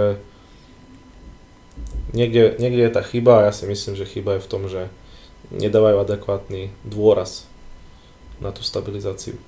Hej, hej, to bude veľký problém, no. A ináč ešte, ak sme spomenuli tie štúdie, som zeral na pozeral nejaké staršie ruské štúdie, Uh-huh. kde porovnávali počet pracovných sérií a naberá tú svalovú hmotu. A tá skupina, ktorá mala menej pracovných sérií, nejakých 10 až 12, to tuším bolo, mala o mnoho väčší progres. Dokonca, keď už hovoríš o tých ruských štúdiách, tak viem o jednej, kde zrobili tri skupiny. Jedna iba dodržovala stravu a necvičila. Druhá cvičila, dodržovala stravu a tretia len cvičila. A paradoxne tá, čo necvičila, nabrala na, na viac hmoty. Čiže niekedy to nie je len tým, že treba trénovať jak blázon, ale treba dbať aj na to, že naozaj je tam tá regenerácia dôležitá. A, ten, a najstaršia veta, ktorú som sa naučil od môjho otca, ak mi povedal, keď som mal 15 rokov a bol som prvýkrát po silovni, sval rastie, keď oddychuje. A čím som starší, tým viac si to uvedomujem. Čiže toto by som asi tvojim poslucháčom a ľuďom, ktorí počúvajú tvoj podcast, odkázal. Môže byť, môže byť. A ja by som im ešte čo odkázal jednu vec, to stále keď vidím, ľudia jedia fakt strašne veľa tých spracovaných potravín a keď to aj vidíš, že niekto dáva, že hashtag healthy breakfast lifestyle, neviem čo a dajú si proste ovsené vločky a už to ide najprv tam dajú mandlové maslo, potom tam dajú už horkú čokoládu, potom už aj klasickú čokoládu, potom tam dajú ešte Oreo a Mhm. už to up- z kvalitného jedla už je zrazu Hej, úplný bullshit. Pračka. Ja, ja tiež súhlasím, a jednoduchosť. Tam prečo by som mal 53 prísad dávať do dačoho? 3 základné prísady, 4 základné prísady a v tom je tá krása. Súhlasím, súhlasím. Veľa ľudí zbytočne prešpekulováva tú svoju stravu a na jednej strane je to fajn, keď si nejaký osobný tréner a pripravuješ online jedálničky a také, že aby si ten človek dokázal vybrať, čiže to nejak prešpekuluješ. A druhá, keď to robíš len pre seba, tak na čo zbytočne nejakým spôsobom to prešpekulovať. Keď to človeku samozrejme chutí, keď to niekomu nechutí, tak nech si vymyslí nejakú inú alternatívu. Máme XY potravín, ktoré sú vhodné na, dané, na daný deň, na danú hodinu. Takže každý si nájde v tom niečo svoje. Aj vegetarián, aj vegán. Nech je to čokoľvek. Čiže súhlasím, čo si povedal, že je to veľmi prekombinované a v tom je, tej jednoduchosti je tá krása. Takisto aj v tréningových procesoch. Vo všetkom to platí. Presne tak. Ja som na to úplne zmenil pohľad, odkedy o, som vlastne stravou, ináč ja som akože tiež riešil tú stravu a hľadal som taký stravovací systém, aby som autoimunné ochorenie potlačil a taký a taký a bolo to už úplne, ja neviem, ty kokos čarovanie, že už som bral aj všelijaké adaptogény a už som fakt mal toho, že kokos plnú kuchynskú linku a potom keď som fakt úplne prišiel na tú jednoduchosť, a zistil som, čo tým črevám akože mi môže nejaký diskomfort spôsobiť. Teraz mám najjednoduchšiu stravu, mám v podstate len 4 zložky jem stravy za celý deň, ale konečne som akože vysadil tie kortikoidy a prišiel som na to, že fakt, že ti dokážu také len jemne spracované blbosti, čo by si normálne považoval za kvalitnú stravu, tak čo ti vedia spôsobiť Mhm. mm. telo. Pravda, tam neexistuje doplnok výživy, čo by na- nahradil tú kvalitnú stravu. Naozaj neexistuje. A keď si dokážeš nájsť alebo vy dohľadať tú kvalitnú stravu, tak nemusíš brať žiadne doplnky. Mimo, dobre, mimo nejakých vitamínov, mimo nejakých elektrolitov, OK, ale ja tiež vidím na tých a, produktových firmách, čo kadejaké doplnky vytvárajú, tak kadejaké sú tam zložky. Jediné, čo ja osobne uznávam, tak sú super potraviny, vita- vitamíny a minerály. Vieš, guaranu, či guaranu, čo som to povedal, chlorela jačmeň, to je podľa mňa výborná vec na trávenie, ktoré, Mhm. keď sú ľudia, čo majú nejaký, nejaký problém, nejaký multivitamín a nejaké tie minerály, viem, že teraz dosť je kalcium D3, potom Mhm. zinok, D3 je veľmi deficientný. No není to vitamín, je to hormón, my vieme, ale tak neviem, stále sa to označuje ako vitamín. Respektíve teda D3 je, je to vitamín, ktorý sa, áno, ktorý sa mení v tele. D, D3 je prohormón, no ale potom je ten liek kalcitriol sa tuším volá, to je priamo hormón už. No kalcitriol je, áno, to je, D, to je D3, to je myslím, že cholecalciferol sa to volá, hm. čiže 1,25. Cholecalciferol je D3, ale kalcitriol je nejaký tuším liek a to už je, alebo neviem, alcitriol sa to volá, alebo neviem fakt. Kalcitriol, je to tak. Ale to už je priamo D ako hormón. Tak tam je taký pekný proces, vieš, že paradhormón, príjmeš D, paradhormón vytvorí z toho, z D2, z D, na D3 a D3 pôsobí to, že zvyšuje uh, kalcium v krvi ale takisto si povedal, je deficientný, pretože malo ľudí dneska je na slnku, všetci sú doma a mal by sa užívať, ale veľmi opatrne, lebo veľa ľudí, vieš, veľa ľudí užíva D3 s kalciom, ja som mal tú istú skúsenosť, to z vlastnej skúsenosti rozprávam, že som ho užíval veľa a boli ťa hlava z toho. To je taká, taká nepríjemná pulzujúca bolesť hlavy. dvojkou to treba vyvážiť. Z tej, z tej hyperkalcémie, áno, no. správne. Čiže každý druhý deň alebo znižiť tú dávku, čiže naozaj s tým veľmi opatrne. Lebo ja užívam fakt veľa, ja užívam od 10 do 20 tisíc jednotiek. Uh-huh. Mňa normálne to mám taký zážitok, tak eh, keď som šiel, tuším som šiel na hospitalizáciu, mi mali píchať taký neregistrovaný kortikoid do kolena a sa ma pýtali, že koľko dečka beriem. A hovorím, že no, že teraz asi, teraz tak menej, že 5000 jednotiek ale normálne ma chceli poslať už hneď niekde na nejaký urken, že som predávkovaný Dčkom, lebo mi hovorili, že doporučená denná dávka je 200 jednotiek. Mm-hmm. Ale proste ty vieš, že tých 200 jednotiek to je úplne... To málo a vstrebateľnosť je úplne iná. Hej, každý má inú, no. Mne všetci, mne, mne tak na fyziológii nám tak vysvetľovali, že vstrebateľnosť vitamínov je nejakých 30%. Čiže keď si tak vypočítaš, že denne poviem C, hej, zoberieš 500 čiže strebeš z toho 30%, je to nejakých 150 a ešte z toho, čo reálne príjmeš a denná dávka minimálna, maximálna by mala byť 74 mikrogramov. Čiže je to také, niektorí viem, že viem, že niektorí dajú až 5000 jednotiek, či 5000 miligramov, miligramov toho C, ale tam to je na základe toho, kvôli tomu močeniu, ale naozaj tam veľmi, veľmi veľa močíš potom pri tom C. Ale to ja si myslím, že každý individuálne by si to mal nejakým spôsobom nastaviť, naštudovať si všetko, nielen tak bezhlavo hr- hrkať všetko do seba, lebo ne- nemôže to mať tie následky, aké by chcel mať, alebo tie výsledky, ktoré by reálne mať chcel. Takže takto. Jasné. Dobre, tak to je také múdro od Jakuba Kopčeka, takže ja som veľmi rád, keď podcasty takto končia, že prvá je taká časť, kde sa dozvedia niečo o tebe a druhá je taká poloedukačná. Ja nechcem robiť čisto edukačné podcasty, lebo mňa osobne to moc nebaví a ani by ma to nebavilo až tak strihať. A vieš, čo sa týka tej edukácie, ja, ja sa nepovažujem za nejakého odborníka v tej téme, nepovažujem sa za nejakého mierkotvorného človeka, ale sú niektoré veci, ktorým aspoň trošku rozumiem a keď čo im len jednému človeku tým môžem pomôcť tou radou, tak budem veľmi rád. Ale za nejakého odborníka sa určite nepovažujem a najbližších 10-15 rokov ani by som si netrúfol, že by som bol odborný na nejakú tému, pretože tam sú roky praxe, roky teórie, roky driny. Z teba sa odborník nestane za mesiac, ani za dva, ani za rok. Tam fakt, že treba niekoľko rokov skúšať všelijaké možné alternatívy, až potom by si sa mohol, nie ty, ale niekto iný ťa nazve odborníkom. Čiže tak by som to povedal.